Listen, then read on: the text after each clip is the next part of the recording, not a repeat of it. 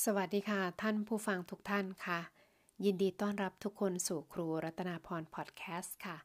ในพอดแคสต์ episode นี้เราจะมาพูดถึงแค่เรื่องสั้นๆ เกี่ยวกับเทศกาลตรุษจีนนะคะ เทศกาลตรุษจีน ภาษา norsk เขาใช้คำว่า vietnamesisk nyttår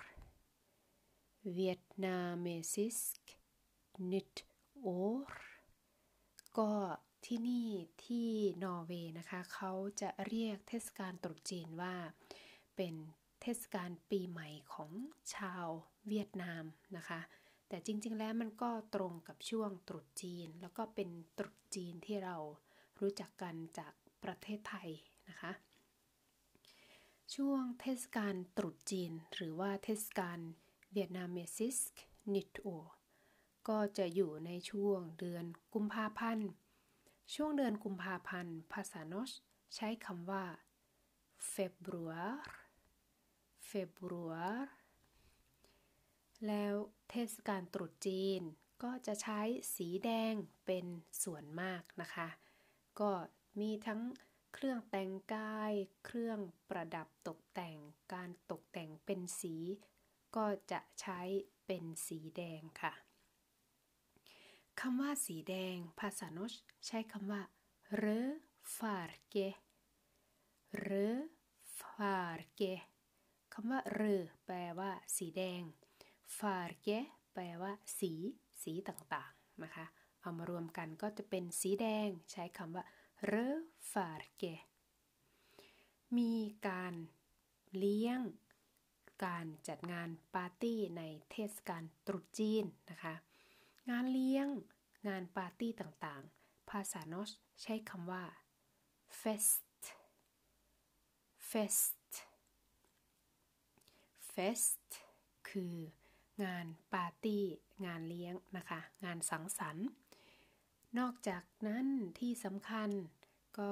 เทศกาลตรุษจีนก็จะมีการจุดพลุจุดประทัดนะคะ การจุดพลุหรือว่าจุดประทัด ภาษานอชใช้คำว่า fyrverkeri fyrverkeri fyrverkeri แปลว่า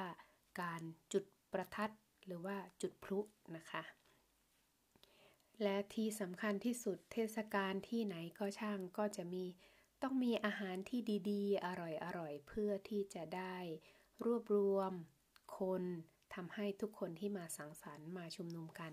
จะได้มีความสุขในการรับประทานอาหาร ในการเลี้ยงพบปะสังสรรค์ในชนกลุ่มเดียวกันนะคะคำว่าอาหารดีๆ ภาษาโนชใช้คำว่ากูมาตกูมาตกูมาตคืออาหารดีๆนะคะ ก็นี่คือเกี่ยวกับ เทศกาลตรุษจีน แล้วก็คำศัพท์ภาษา norsk ที่นำมาฝากใน episode นี้ค่ะ หากสนใจอยากเรียนรู้ อยากเขียน อยากบันทึก ก็สามารถไปติดตามที่ช่อง YouTube อีกช่องทางหนึ่งได้นะคะ ชื่อ ช่องครูรัตนาพรสอนภาษานอร์เวย์เกี่ยวกับเทศกาลตรุษจีนก็จะอยู่ใน episode ที่ 65 ค่ะ ขอบคุณทุกท่านที่เข้ามาเยี่ยมชมแล้วก็รับฟัง ขอให้ทุกคนมีความสุขกับสิ่งที่ทำสุขภาพดีกันทั่วหน้าทุกคนนะคะ เจอกัน episode หน้า สวัสดีค่ะ